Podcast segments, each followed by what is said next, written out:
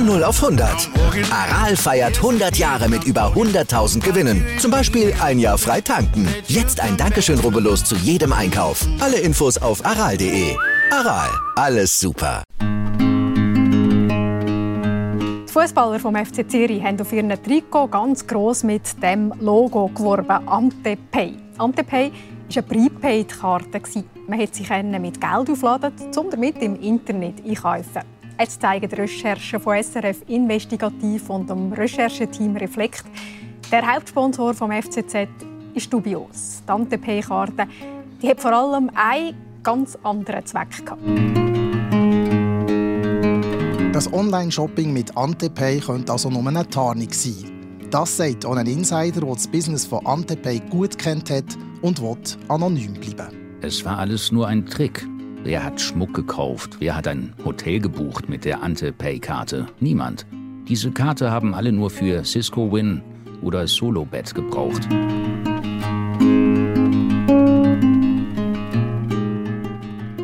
Als Nico Kovac im Jahr 2020 zum ersten Mal an der Schnee-WM in der schweizerischen Gemeinde Arosa teilnahm, trug er ein blaues Trikot mit dem Trikotsponsor Ante P. Es handelte sich dabei offensichtlich um eine Bezahlkarte, die zu diesem Zeitpunkt auch auf dem Trikot des Traditionsvereins FC Zürich beworben wird. Im Internet finden sich schnell kritische Nachfragen zum Geschäftsmodell aber nun erklärt das Rechercheteam von Reflekt und SRF Investigativ, dass Ante für illegales Glücksspiel verwendet worden und Teil eines heimlichen Millionengeschäfts gewesen sei. Einer der beteiligten Journalisten ist der mehrfach ausgezeichnete Auslandsreporter und redaktionelle Leiter des investigativen Rechercheteams von Reflekt. Im Podcast berichtet er heute über die Rechercheakte Ante Ich sage ganz herzlich willkommen, Christian Zeyer. Vielen Dank. Freut mich sehr, dabei zu sein heute. Christian, die erste Frage ist natürlich, wir sind ein Fußball-Podcast und da liegt die Frage auf der Hand. Hat denn der Fußball einen festen Platz in deinem Leben? Ja, definitiv. Also ich bin, ich komme ja aus Bern, ähm, aus der Hauptstadtregion in der Schweiz und bin seit wahrscheinlich jetzt mehr als 20 Jahre ähm, Supporter des BSC Young Boys in Bern. Also ähm, glücklicherweise der Verein, der jetzt die letzten Jahre die Liga dominiert hat und zuvor aber ziemlich langes eine Durchstrecke hatte. Hast du selbst einmal gespielt? Ja, klar, ja, als, als Junior, aber dann irgendwann aufgehört und mich doch eher auf das Fansein, Fan-Dasein beschränkt. In der aktuellen Saison, du sagst schon, ähm, stehen die Young Boys an der Tabellenspitze. Wie groß sind die Chancen auf den 16. Meistertitel? Ja, ich würde schon sagen, also als Optimist, die wir ja mittlerweile sind in Bern, war nicht immer so, ja. würde ich schon sagen, dass wir das packen. Ja, weil ich denke schon auch vom Team her, von der Mannschaft her sind wir diese Saison doch wieder die stärkste Mannschaft. Wer mehr über den Schweizer Fußball wissen will, den sei das Magazin 12 empfohlen mit ganz fantastischen Recherchen. Wir wollen heute nicht direkt über den Fußball reden, aber einen Trikotsponsor näher analysieren. Aber zunächst will ich dich den Hörerinnen und Hörern äh, vorstellen. Du bist investigativer Journalist, du bist Auslandsreporter und du bist Mitgründer von Reflekt. Zunächst Journalist, war das schon immer dein Traumberuf? Ja, schon ziemlich lange, ja. Schon als ich äh, zur Schule ging, wollte ich gerne schreiben und dann hat sich das so Schritt für Schritt entwickelt, bin ich dann viel ins Ausland gereist und später kam diese ganze Investigativgeschichte dazu, weil es mich so fasziniert, eben Sachen aufzudecken und mich längere Zeit mit Themen zu beschäftigen. Du sagst, dein Schwerpunkt sind äh, Auslandsreportagen. Kam das mehr zufällig durch deine Arbeit oder hat das auch eine Verbindung mit deinem Masterabschluss in soziale Probleme und Sozialpolitik oder hat das gar nichts miteinander zu tun? Es hat teilweise damit zu tun, weil ich tatsächlich für meine Abschlussarbeit damals beim Masterstudium war ich längere Zeit über mehrere Monate in Nigeria und habe da ähm, untersucht, wie es den Leuten geht, die die Schweiz verlassen mussten, zurück nach Nigeria gehen mussten und, und habe mich da schon ein bisschen auch in diese Kultur verliebt und bin ab da öfters nach Westafrika gefahren, äh, geflogen und habe da immer dann meinen Radius ein bisschen ausgeweitet und immer weitere neuere Länder und andere Geschichten entdeckt. Wenn ich mir die Medienwelt in Deutschland anschaue, dann sind Klickportale sehr präsent. Wir haben einen Rückgang der Printauflagen von den Medien, die in die Tiefe gehen. So nehme ich das zumindest wahr. Wie würdest du die, die Schweizer Medienlandschaft beschreiben? Ja, ich denke, das ist sehr, sehr ähnlich wie in Deutschland. Diese, die Ressourcen für die längeren Größengeschichten, die fehlen tatsächlich immer mehr. Und das war auch die Grundidee von Reflect, als wir das, als wir Reflect gegründet haben, weil wir gesagt haben, es muss doch möglich sein, diese, diese großen Geschichten zu finanzieren. Und wir sind bereit, ein neues Finanzierungsmodell zu entwickeln dafür. Und da, so sind wir 2019 gestartet. Kannst du da vielleicht noch ein paar Hintergründe für diese Premiere? Ihr seid jetzt so das erste unabhängige und gemeinnützige Team, was ich gefunden habe, was die Hintergründe sind und wie ihr euch dann eben finanziert und somit auch sicherstellt, dass ihr ein unabhängiges Team seid. Mhm. Also wir haben von Beginn weg gesagt, dass es schwer ist, das im Markt allein zu finanzieren, also dass die Redaktionen nicht bereit sind, die ganzen Kosten zu tragen und deshalb haben wir angefangen, einerseits ähm, Stiftungsgelder zu sammeln, weil wir eben sagen, wir sind gemeinnützig, wir, wir leisten was für die Gesellschaft. Und das hat ganz gut geklappt. Und andererseits bauen wir immer mehr unsere eigene Community auf. Also bestehen aus Leuten, die, die bereit sind, etwas zu investieren in diese Art von Journalismus. Ähm, mit kleinen Gegenleistungen natürlich, aber grundsätzlich ähm, denke ich, die Leute wollen einfach, dass es diese Art von Journalismus gibt, eben der, der sie auch wirklich vertrauen können und ähm, wo sie wissen, dass, dass, dass wir uns wirklich vertieft mit den Themen auseinandersetzen. Das Projekt hat, ist 2019 ähm, gestartet, beziehungsweise du hast es mit ins Leben gerufen. Wie zufrieden bist du mit der aktuellen Entwicklung? Ihr seid ja im Prinzip kurz vor Corona gestartet. Gab es da eine positive Entwicklung? Ja, also wir sind immer ein bisschen überrascht, dass es uns noch gibt und dass es so gut funktioniert weil wir tatsächlich mit einer, nicht viel mehr als einer Idee gestartet sind und dieser Idee, dass es doch funktionieren muss und dass die Leute das wollen. Und jetzt gibt es uns ein bisschen mehr als drei Jahre und wir konnten letztes Jahr ein erfolgreiches Crowdfunding machen. Wir haben unsere Community stark vergrößert und merken einfach, dass das gut ankommt. Wir, wir wurden ausgezeichnet für gewisse Recherchen, ähm, können es immer noch finanzieren, überlegen jetzt, ob wir ein bisschen wachsen sollten. Also eigentlich sehr zufrieden insgesamt, ja. Was waren bisher die erfolgreichsten Recherchen? Also ganz zu Beginn, es war auch ein bisschen Glück natürlich, sind wir mit einer Geschichte über ähm, Milliardenkredite einer Schweizer Großbank in Mosambik gestartet, die, die damals zum Konkurs des Landes geführt haben. Und wir sind dieser Frage nachgegangen, welche Rolle die Schweiz und eben diese Schweizer Bank da gespielt hat. Und weil halt sehr lange niemand aus der Schweiz wirklich nach Mosambik gegangen sind, sind wir dahin geflogen und haben dann auch mit extrem spannenden Leuten sprechen können und auch viel stärker eben diesen Zusammenhang zwischen der Schweiz und, und Mosambik darstellen können. Und ich glaube, solche Geschichten, das ist genau das, da gibt es eine riesige Nische, wenn man das halt einfach nicht mehr macht. Es gibt weniger Leute, die wirklich hingehen und wirklich verstehen wollen oder verstehen können, was da genau passiert ist dann zwangsläufig bei solchen Geschichten, und das betrifft auch den Fall, über den wir dann reden wollen, wirst du dich ja mit Mächtigen anlegen oder mit ähm, ja, Verantwortlichen in Bereichen, wo man eigentlich nicht unbedingt hin will. Und das ist nicht immer, dürfte nicht immer angenehm sein. Hast du das zu spüren bekommen, dass diese, diese große Recherche zum Kreditskandal in Mosambik, dass das Konsequenzen für Einzelne hatte? Ja, nicht, nicht so stark jetzt für uns. Also was wir merken ist eben, wenn wir im, im Ausland recherchieren, dann sind die Leute, die wirklich am, am ersten gefährdet sind, sind dann die Leute, die mit uns vor Ort arbeiten. Und das sind diese sogenannten Fixer, die eigentlich fast alle, ähm, alle Journalistinnen und Journalisten im Ausland benutzen und mit denen zusammenarbeiten, die halt einem helfen, vor Ort zu arbeiten. Und ähm, unser Partner vor Ort wurde eben dann von der Polizei, von den Sicherheitsbehörden drangsaliert während wir natürlich wieder zurück in die, in die sichere Schweiz fliegen konnten. Und das hinterlässt ein bisschen einen Schalenbeingeschmack für, für uns. Weil wir halt schon, in der Schweiz gibt's eigentlich, würde ich sagen, sowas wie physische Gewalt gegen Journalisten kaum, außer vielleicht an Demonstrationen. Hier wäre dann eher so der rechtliche Aspekt, dass man dann eben verklagt werden kann, wenn man nicht sauber arbeitet. Das wär, ist dann für uns eigentlich das größte Risiko wenn ich jetzt so an Deutschland schaue, dann hm, gibt es doch schon Journalistinnen und Journalisten, die sich teilweise nur mit eigener Security auf so eine Demonstration ähm, trauen. Ähm, und da hat sich die Situation in den vergangenen Monaten und wenigen Jahren doch sehr schnell und sehr dramatisch ja, verschlechtert für Einzelne. Die Situation gibt es so in der Schweiz nicht. Also eben, ich würde schon sagen, Demonstrationen sind ein bisschen die Ausnahme. Das ist sicher sehr, sehr ähm, stärker, stärker aufgeladen da. Ähm, ich spreche jetzt eher von dieser Art von Recherchejournalismus. Oder wir, wir sind nicht, ja nicht, nicht die, die Leute, die dann die Demonstration gehen eigentlich.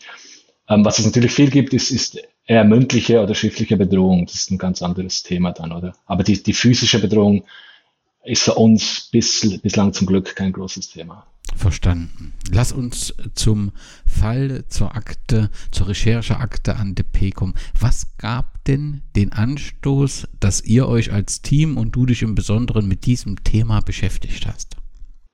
Ja, tatsächlich war das eine eine E-Mail, eine anonyme E-Mail, die, die wir erhalten haben.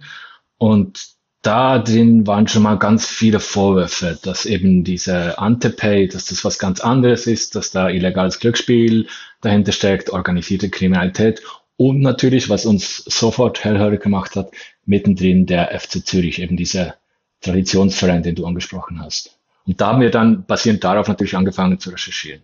Ich nehme an, man, man guckt so eine anonyme E-Mail erstmal skeptisch an, weil da kommt ja das ein oder andere und dann wirft man mal das, das Wort in eine Suchmaschine und guckt, kann was daraus entstehen. Hat es denn eigentlich jemals dann nach Abschluss der Recherche ein Treffen mit dem Mailverfasser gegeben oder eine Rückmeldung seitens des Initiators? Ja, eben nicht. Also was für uns das Problem war zu Beginn, wir wollten diese Person treffen. Wir haben das Treffen arrangiert schon, organisiert und die hat einen Tag zuvor abgesagt. Und wir hatten nie die Möglichkeit, die Person zu treffen, hatten auch nie mehr Kontakt von da an und mussten uns dann eben entscheiden, lassen wir es sein oder nehmen wir diese Hinweise einfach mal auf. Also wir können das ja nicht verwenden, weil es eben anonym ist. Wir wussten nicht, wer dahinter steckt. Aber wir haben es dann einfach aufgenommen als Input und selbst begonnen, ähm, herauszufinden, was wirklich dahinter steckt. Es gibt eine Facebook-Seite, die hat den Namen Ante und am 2. Juli gibt es auf dieser Seite einen ersten Post. Der wird sofort ähm, kritisch von einem Nutzer äh, kommentiert. Und auch bei den Bewertungen dieser Facebook-Seite gibt es sehr heftige Kritik. Da ist zu lesen, schon aus dem Jahr 2019, kaufen Sie niemals Ante Wenn Sie einzahlen, bekommen Sie die Karte nicht. Ich habe sie angezeigt bei der Polizei, ist dort zu lesen. Ein Tag später veröffentlicht der Blog insideparadeplatz.ch einen Artikel und darin da heißt es, hinter Ante P steht ein züricher Unternehmen, der nahm das Telefon nicht ab, auf Nachrichten auf seinem Beantworter reagierte er nicht. Ante P ist eine Prepaid-Karte das Geschäftsmodell wirkt wenig überzeugend im Voraus mit Geld. Gefüllte Karten sind nichts Neues. Sie sind an allen Kiosken erhältlich. Wie hat also das Geschäftsmodell dieser Bezahlkarte offiziell zumindest funktionieren sollen oder auch funktioniert? Und was ist denn der Mehrwert einer solchen Karte? Also offiziell wäre es eben, dass man anonym ähm, bezahlen kann im Internet. Also wir haben irgendwelche Online-Shops und anstatt, dass du da deine Kreditkarte angeben musst mit deinen persönlichen Daten, ähm, gehst du, kaufst du diese Antepay-Karte mit Bargeld zum Beispiel an, an, einem Kiosk oder kannst sie online kaufen und kannst eben dann anonym und ganz einfach bezahlen. Das war quasi das Nutzerversprechen dieser Karte. Ähm, dass das eben wahrscheinlich nicht das Geschäftsmodell ist, das tatsächliche, das war dann eben Teil unserer Recherche. Genau, und so gab es zum selben Zeitpunkt schon, also wir reden immer noch vom Juli 2019 im Forum des FC Zürichs, zu lesen, dass dort natürlich Fans des Vereins äh, versucht haben, diese Karte zu erwerben und äh, offensichtlich wurden auch Anrufe äh, dort bei einer Hotline äh, konnten nicht beantwortet werden und die Mitarbeiterin steht hier, wusste natürlich auch nicht, wo man die Karte kaufen kann. Alles sehr dubios. Und damit die Frage an dich bei der Recherche, wo gab es nun diese Karte tatsächlich zu kaufen und müsste so ein System letztendlich nicht in vielen Geschäften verfügbar sein, um schon den Bekanntheitsgrad zu erhöhen, wenn man der offiziellen Erklärung Glauben schenken will? Ja, natürlich. Also, dass diese Karte quasi unbekannt war von Beginn weg und kaum echte Werbemaßnahmen ergriffen wurden, das macht natürlich wahnsinnig misstrauisch schon mal. Ähm, ich muss sagen, wir wissen nicht exakt, in welchen Lokalen die, die, überall zu kaufen war. Das ist quasi fast unmöglich herauszufinden jetzt im Nachhinein. Wir kennen einige Lokale in Zürich, wo man die kaufen konnte, einige Kioske. Und da war dann eben tatsächlich an vielen Orten ähm, illegales Glücksspiel involviert. Also ein Beispiel ähm, sind so wirklich so diese klassischen Hinterhoflokale, würde ich sagen. Also irgendwie nach außen ein kleines Lokal, ein Café und dann hast du hinten dran noch einen, einen, Raum, wo du spielen kannst oder im Keller irgendwo einen Raum, wo du eben an diesen Automaten spielen kannst, sei das Casino-Spiel oder Sportwetten. Und in diesen Lokalen wurde dann teilweise eben diese Karte verkauft und ganz einfach eben um die Einzahlung zu ermöglichen dort.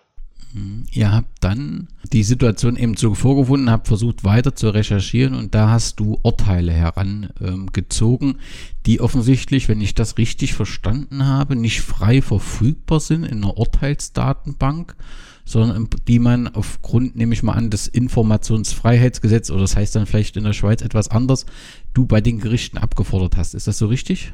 Ja, also genau, das ist das Öffentlichkeitsrechtsgesetz, genau. Das will ich. Also Teile, Teile dieser Urteile sind öffentlich verfügbar, da findet man was, sogar mit einer normalen Google-Suche.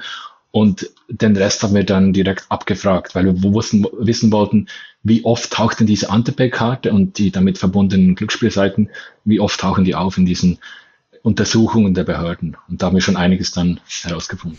Was hast du, was konnte man in den Urteilen lesen? Also gibt es erstmal ein konkretes Urteil direkt oder ein gegen Antepay? Nee, eben nicht. Das, das ist schon wichtig, dass man das sagt. Das, Antepay oder die dahinter stehende Firma, also diese DSCNet AG, die wurde nie verurteilt. Ähm, in diesen, in diesen Urteilen oder diesen Gerichtsbescheiden, da geht es tatsächlich immer darum, ähm, dass die Lokalbetreiber, die werden da in den, in den Fokus genommen von den Behörden, dass die eben illegales Glücksspiel anbieten, aber es geht nicht um die Antepay-Karte selbst. Dennoch ist halt natürlich spannend, weil eben Antepay auftaucht und da die Polizisten, Polizistinnen in diesem Lokal vorbeigehen, ähm, Hausdurchsuchungen machen und dann schriftlich festhalten, ähm, dass eben mit dieser Antepay-Karte direkt auf diesen Glücksspielseiten bezahlt wurde. Und das war schon dann eben ein weiterer Hinweis darauf, in welche Richtung das Geschäftsmodell der Karte eigentlich ging. Neben, diese, neben dieser Quelle der Urteile ähm, habt ihr auch mit Spielern, also nicht Fußballern, sondern Glücksspielern und Insidern gesprochen. Haben die das letztendlich bestätigt so? Ja, genau. Einerseits Leute, die wirklich auch in diesen Lokalen gespielt haben und uns gesagt haben, ja, es gab diese Zeit, in der man mit Antepay bezahlt hat oder bezahlen konnten in gewissen Lokalen.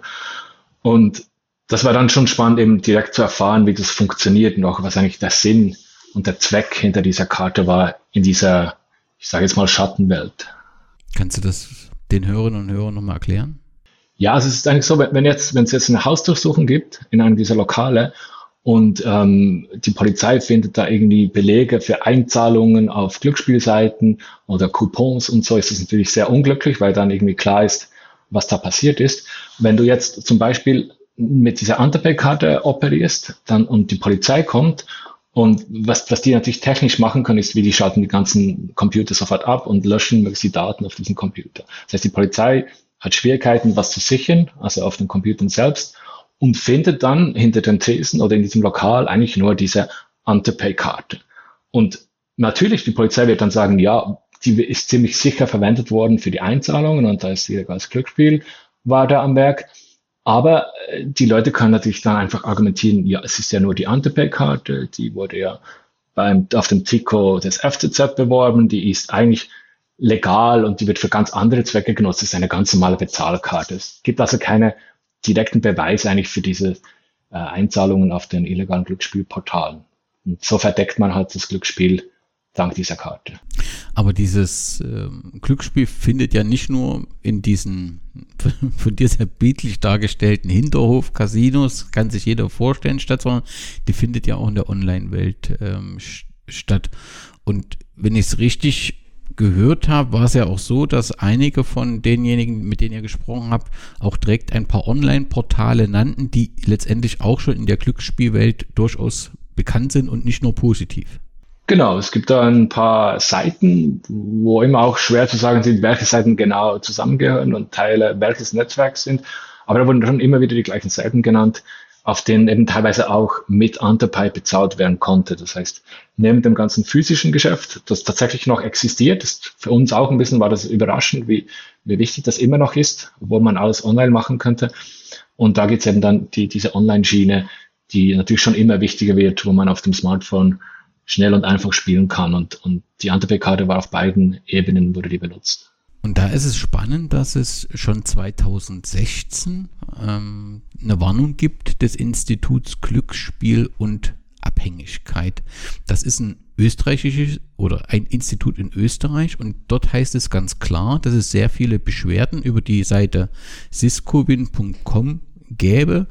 Die Spieler hätten äh, Gewinne nicht ausgezahlt ähm, bekommen und äh, gäbe auch keine Kontakt. Und dort wird erklärt, dass der Seibenbetreiber, ähm, die Firma äh, sitzt wohl in Curacao oder Costa Rica. Costa Rica, genau, da, genau, genau. Und dort taucht auch die noch heute online, äh, also siscowin.com ist zumindest zum Stand der Aufnahme des Podcasts nicht online, aber dort taucht eben auch auf, dass dieser Betreiber auch die Seite solobet.com betreibt. Und die ist ja nach wie vor äh, online und wird ja auch relativ häufig genannt. Und habt ihr mal Kontakt mit diesem Institut in Österreich aufgenommen?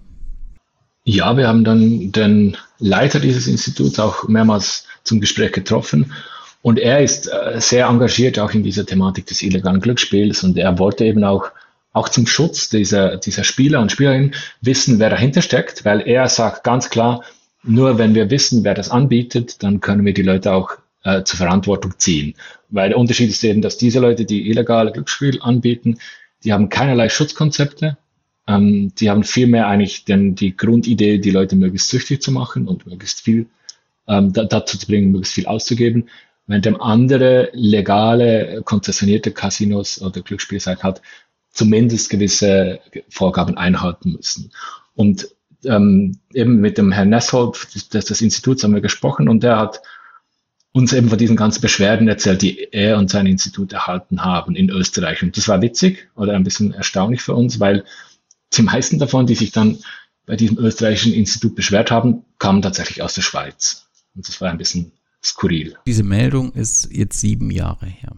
Die Seite gibt es immer noch, also eine von denen, ich habe nicht alle Adressen durchgeprüft, gibt es immer noch. Und welche Aufsichtsbehörde ist denn dann für so eine Domain, die offensichtlich, wo die, die aus Costa Rica kommt, ähm, Zielgruppe im Prinzip alle Spielerinnen und Spieler. Wer ist, wer ist denn da die zuständige Aufsichtsbehörde eigentlich? In der Schweiz ist die Verantwortung eben ein bisschen komplex, dieses Konstrukt, weil es gibt verschiedene Behörden, die zuständig sind. Einerseits gibt es die Eidgenössische Spielbankenkommission, aber dann eben auch die kantonalen Staatsanwaltschaften. Und man unterscheidet in der Schweiz zwischen Sportwetten, die illegal angeboten werden, online und, und diesen Casino-Spielen. Und obwohl die beiden eigentlich meistens auf, auf beide auf denselben Seiten angeboten werden, sind verschiedene Behörden zuständig. Und dann gibt es noch die interkantonale Geldspielaufsicht, die GESPA, und die erstellt dann eben auch diese Sperrlisten. Also die ist eigentlich auch dafür verantwortlich, wenn man für eine illegale Glücksspielseite ähm, anzeigt, dass die dann auf diese Liste kommt und tatsächlich auch gesperrt wird. Und das ist aber erst seit ähm, Anfang 2019 möglich, seit dem neuen Geldspielgesetz in der Schweiz. Wenn man jetzt auf die eine Frage fokussiert, ist Ante rechtswidrig, illegal oder nicht? Musst du wahrscheinlich sagen, du kannst im Prinzip nicht beantworten, oder? Ja, das ist natürlich, genau, das ist ein bisschen das Problem des Journalisten. Ähm, wie, wie, sie sind nicht verurteilt, oder? Es gibt kein, kein Urteil. Das, wir können nicht sagen, das ist definitiv illegal. Ähm, was wir sagen können, ist, dass es, ähm, dass alle Hinweise, die wir gefunden haben, darauf hinweisen, dass es nie ein legales, funktionierendes Geschäftsmodell hinter dieser Underpay-Karte gibt. Das heißt, es weist alles darauf hin, dass eben das eigentliche Geschäftsmodell dieses illegale Glücksspiel war und dass eben nicht nur die Karte nicht nur dafür benutzt wurde, sagen wir jetzt, die könnte ja einfach ähm, missbraucht worden sein, sondern unsere Indizien weisen darauf hin, dass sie tatsächlich dafür konstruiert wurde. Und das wäre natürlich dann strafbar, weil es eben das illegale Glücksspiel ermöglicht.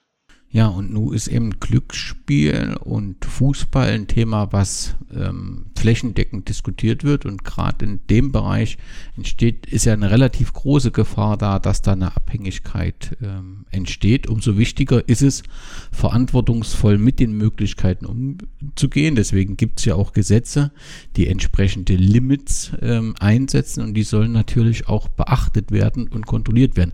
Das ist ja dann in so einem nicht überwachten Bereich wäre das ja dann äh, kaum äh, möglich und äh, sorgt natürlich für erhöhte Abhängigkeiten. Umso wichtiger wäre, ja, dass der Fußball da seine ähm, ja, Funktion der Sensibilisierung wahrnimmt, wie das in vielen Bereichen jetzt passiert. Wenn man aber dann schaut, dass Ante ja, Trikotsponsor war, dann wirft das ein paar Fragen auf. Die erste ist, wie kam denn der FC Thürich zu dem Trikotsponsor? Richtig ist, glaube ich, dass man sehr, sehr lange zu diesem Zeitpunkt jemanden gesucht hat, der einen finanziell unterstützt. Ja, der FC Zürich war damals in nicht der besten sportlichen Verfassung und hatte tatsächlich ähm, während Jahren Mühe, einen, einen guten, einen, ja, einen, einen äh, potenten Hauptsponsor zu finden, einen Trikotsponsor. Und der, der FC hat dann diese Suche nach dem Trikotsponsor ausgelagert an die Ringier Sports AG, also eine Vermarktungsagentur. Und die haben dann eben dieses Antepay vorgeschlagen.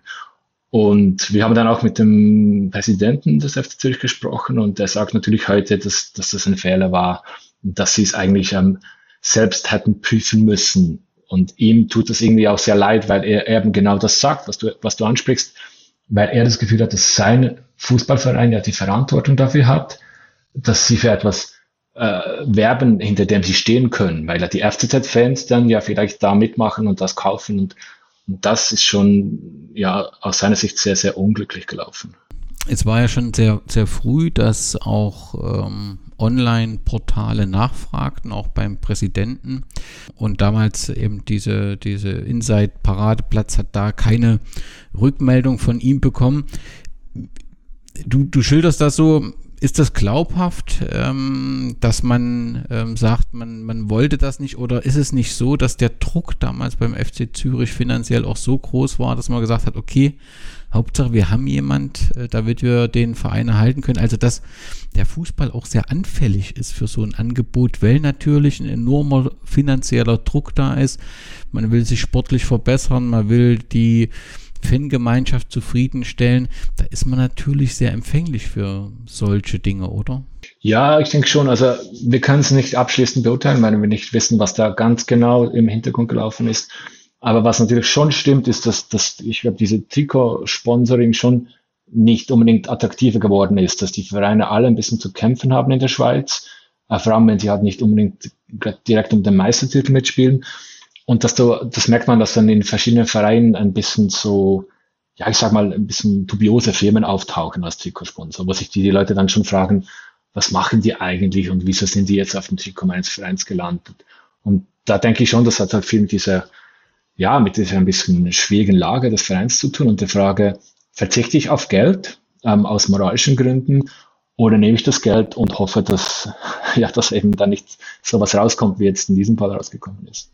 Ich habe an zwei Stellen den Sponsor an DP, den Trikotsponsor an DP noch gefunden. Im Juli 2020 informierte der FC Rorschach Goldach, ich hoffe, ich spreche es richtig aus, äh, 17, ähm, äh, darüber, dass man einen neuen Goldsponsor an DP hatte. Die, der Aufstieg dann in die zweite Liga in der Regional wurde auch mit den an DP-Shirts gefeiert und eine Saison später tragen die Trikots die U23 des Vereins. Habt ihr dort mal nachgefragt?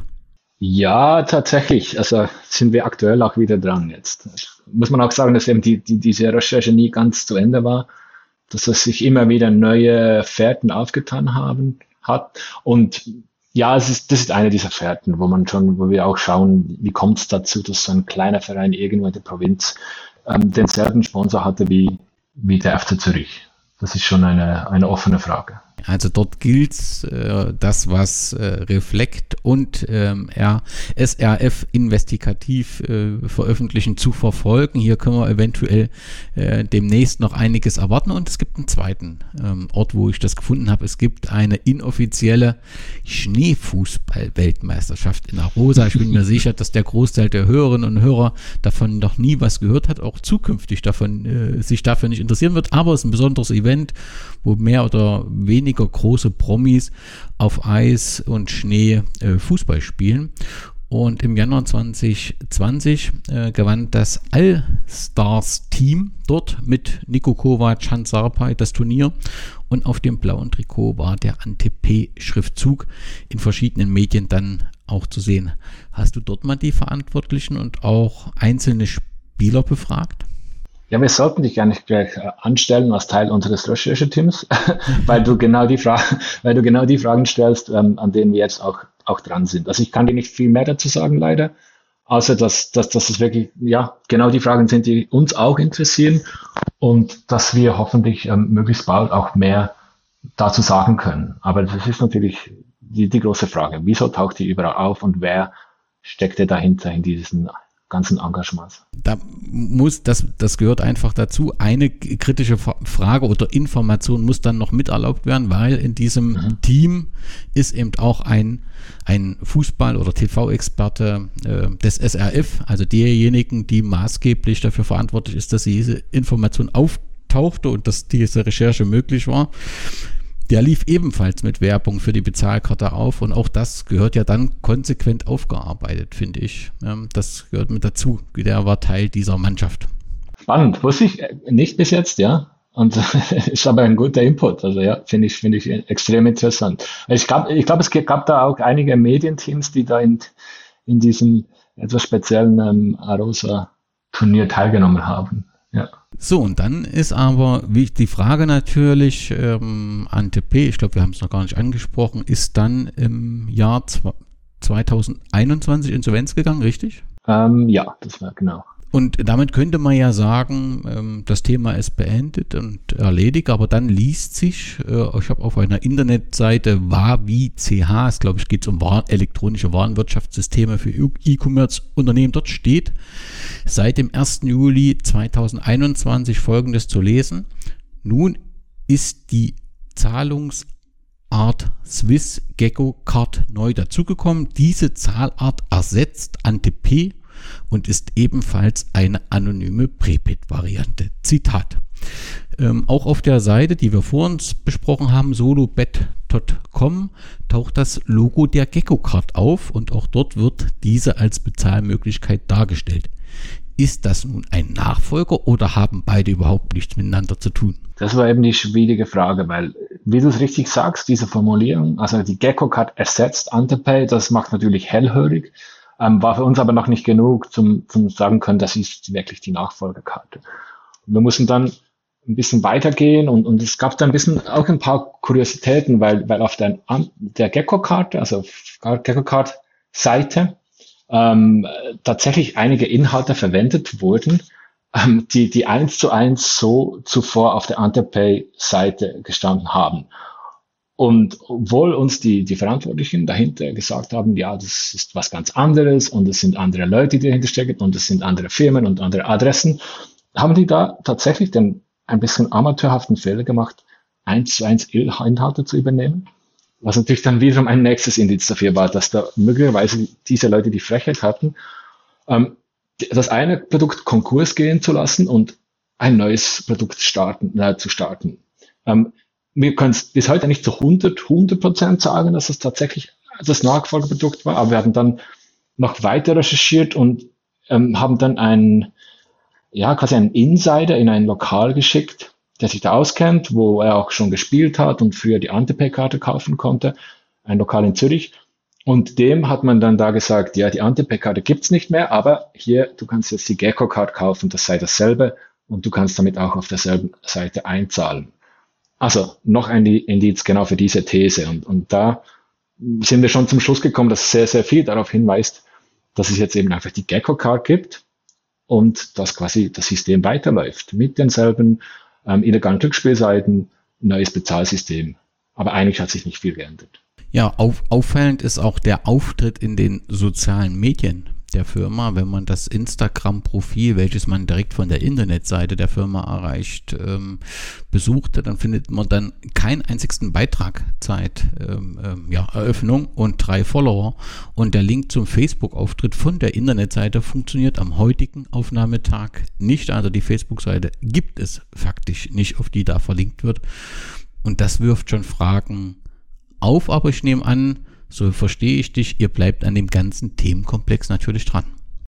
Genau, und auch weil ja, also das ist ein Thema, das, das wir jetzt in diesem Podcast nicht aufgenommen haben, aber es schwingt natürlich sehr offensichtlich mit, auch wenn man mit Expertinnen und Exper Experten spricht, ähm, dass der große Elefant im Raum, also die Geldwäsche, oder? Also es ist natürlich ein System, ähm, diese, diese Glücksspielseiten verbunden mit einem Bezahlsystem, das vielleicht dann denselben Leuten gehört, ist natürlich ähm, ein geniales System, um, um, um Schwarzgeld zu waschen und äh, eben Geld zu waschen, das aus illegalen Bereich, äh, sei das irgendwie Drogenhandel, sei das Menschenhandel, irgendwo erarbeitet wird. Das ist zwangsläufig so und schön, dass du es auch nochmal als den großen Elefanten bezeichnest. Ähm, und umso wichtiger ist ja dort ähm, eure Arbeit, dass er die fortsetzen kann. Wer sagt, ich finde solche Recherchen ganz wichtig und will das unterstützen, was kann der tun? Ja, man kann ganz einfach unsere Arbeit direkt unterstützen, wenn man möchte. Man kann ähm, Mitglied werden von Reflect. Das heißt, man ähm, zahlt einen Jahresbeitrag und unterstützt sehr, sehr direkt eben diese Art von Investigativrecherchen und wird dann mit ähm, Vorabinformationen belohnt, mit kleinen Goodies, zum Beispiel einem Printmagazin und so weiter. Reflect.ch, ihr habt einen Twitter-Auftritt, ihr seid bestimmt auch bei Instagram und Facebook? Genau, Instagram, Facebook, Twitter findet man uns überall. Wir versuchen auch die, die etwas komplexen Recherchen dann ein bisschen einfacher und direkter zu erzählen. Ja, dann lass uns äh, zum letzten Themenkomplex kommen, der den Reaktionen. Wie ist denn, als diese, ähm, ist ja über SRF, ihr habt das in drei wunderbaren Podcasts, die ich natürlich auch nochmal verlinken werde, vorgestellt, ähm, sehr tief äh, in das Thema hinein, wie das ganz genau gelaufen ist und in welchen dubiosen Kaffees ihr wen geschickt habt. Das ist sehr, sehr spannend äh, dargestellt. Man kann das wirklich fühlen und das war, ist nicht, auch nicht in jeder Situation äh, angenehm, was man da so fühlt. Aber wie waren denn die Reaktionen dann auf diese Veröffentlichung? Einerseits, also die Reaktionen der, der Verantwortlichen also waren ähm, halt so, dass viel, viel verschwunden ist online. Also war für uns auch spannend zu sehen, oder wir, weil wir monitoren halt äh, ziemlich viel da. Wir schauen eben zum Beispiel die, die Social Media Seiten an, was da passiert. Und da ist ab ähm, diesem Zeitpunkt, in dem wir die Leute kontaktiert haben mit den Recherchen, hat viel passiert. Sind, sind Bilder verschwunden, sind ganze Personen verschwunden von Social Media. Also man versucht da natürlich unterzutauchen. Ähm, was wir nicht wissen, und das ist auch ein bisschen ärgerlich oder halt, ja, irgendwie schwer zu sagen für uns dann, was genau auf Seite der Behörden passiert. Also was da, was da, was sich da tut, ob die sowieso schon äh, dran sind an diesem Fall, wie weit sie sind, das, das wissen wir alles leider nicht, weil uns das nicht gesagt wird. Also verstehe ich natürlich teilweise auch, aber da kann wir nicht viel dazu sagen. Und so die dritte Schiene, was wirklich spannend ist für uns, ist, dass es dann halt zusätzliche Informationen gab, nachdem wir publiziert haben. Und das ist auch immer ein bisschen die Hoffnung des Investigativjournalisten, dass wenn man mal publiziert, dass dann nochmal Leute kommen und sagen, aber habt ihr denn das nicht gesehen oder ich hätte noch das und ich habe da noch eine Information und schaut doch da noch genauer hin. Und das hat dann eben auch dazu geführt, dass wir jetzt wieder voll an diesem Thema dran sind. Das klingt ja spannend und da freue ich mich natürlich sehr und bin sehr, sehr gespannt, wann es dort äh, neue Informationen ähm, gibt. Also ihr verfolgt das, ihr werdet eben auch potenzielle Verfahren, Rechtsstreitigkeiten verfolgen. Ähm, vielleicht zum Abschluss, äh, du hast selbst persönlich für deine Arbeit mehrere Auszeichnungen erhalten und ich bin mir sicher, dass der ein oder andere Hörerin oder der ein oder andere Hörer sicherlich auch liebäugelt mit dem Thema Journalistin oder Journalist zu werden. Jeder, der Interesse an diesem ähm, Beruf, dieser Berufung hat, warum lohnt es sich auch heute auch heute, wo wir zwar viele Online-Medien haben, Sorgen haben, dass die Printauflagen drücken, aber warum lohnt es sich auch heute, Journalistin bzw. Journalist zu werden? Es lohnt sich ganz sicher deshalb, weil es, weil es für mich ein unglaublich wichtiger Job ist, weil es, weil es wichtig ist für die Gesellschaft, eben auch aufzuzeigen, was ist, transparent zu schaffen, damit sich die Leute überhaupt eine Meinung bilden können in, in der Demokratie. Oder das ist schon mal die Grundlage.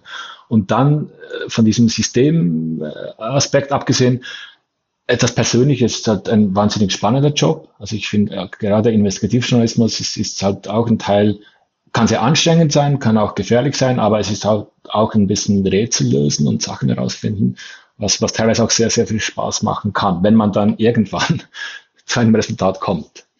Und deshalb finde ich auch heute, wenn man sich einrichten kann, dass man Zeit hat und, und hinter der Arbeit stehen kann, auch moralisch und sagen kann, wir, wir machen gute Art für Journalismus, wir machen es, ähm, ja, eben, wir machen es äh, faktenbasiert, wir nehmen uns Zeit, Sachen herauszufinden, dann ist es immer noch für mich der beste Job der Welt. Christian, ganz herzlichen Dank erstens für diese äh, ja, fantastische ähm, Arbeit und ähm, danke, dass du uns das vorgestellt hast, das Ergebnis oder das Zwischenergebnis äh, dieser Recherche. Wir werden das ähm, gespannt verfolgen auf reflekt.ch beziehungsweise dann letztendlich über SAF investigativ werde die Informationen erhalten. Ganz, ganz herzlichen Dank und weiterhin viel Erfolg mit äh, deinem Reflekt-Team. Vielen Dank für das spannende Gespräch. Danke. Was sie in die Schweiz überwiesen haben. Ich habe gar Geld überwiesen. Was sollen die doofen Fragen? Sind sie in ihrem Kopf nicht normal oder was? Unverschämt an mir so eine Frage zu stellen. Schau ihnen in die Fresse. Mehr sind sie nicht wert.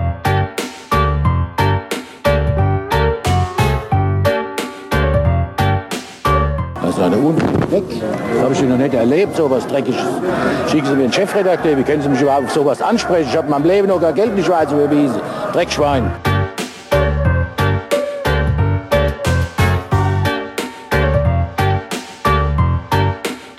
Das habe ich ja noch nicht erlebt, du. Was fällt Ihnen überhaupt ein, mir so eine Frage zu stellen? Ja? Wie, was fällt Ihnen ein? Sagen Sie mir das. Ja? Sagen Sie mir, was, was, was fällt Ihnen ein, mir sowas zu stellen? Sagen Sie mir das. Aus welchem Grund? Es ist doch gut. Haben Sie einen Grund? Es ist doch gut. Mir das zu sagen. Sie sind ein Dreckschwein. ein Wenn Sie mich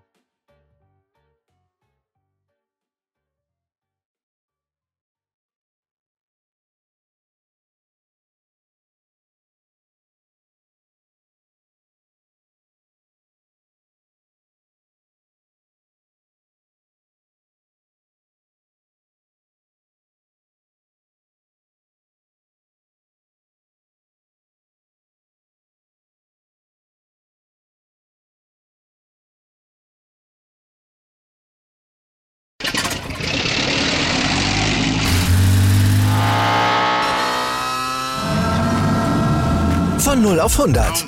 Aral feiert 100 Jahre mit über 100.000 Gewinnen. Zum Beispiel ein Jahr frei tanken. Jetzt ein Dankeschön, rubbellos zu jedem Einkauf. Alle Infos auf aral.de. Aral, alles super. Ich habe mich natürlich schockverliebt, weil die war wirklich ganz, ganz klein. So begann die Mensch-Hund-Beziehung zwischen Christina und Tierschutzhund Frieda. Und wie es danach, nach dem ersten Moment der Verliebtheit, so weiterging und welche Klippen es danach zu umschiffen galt, das hört ihr in der neuen Ausgabe von Iswas Dog, dem Podcast für harmonische Mensch-Hund-Beziehungen. Ist was, Dog? Mit Malte Asmus. Überall, wo es Podcasts gibt.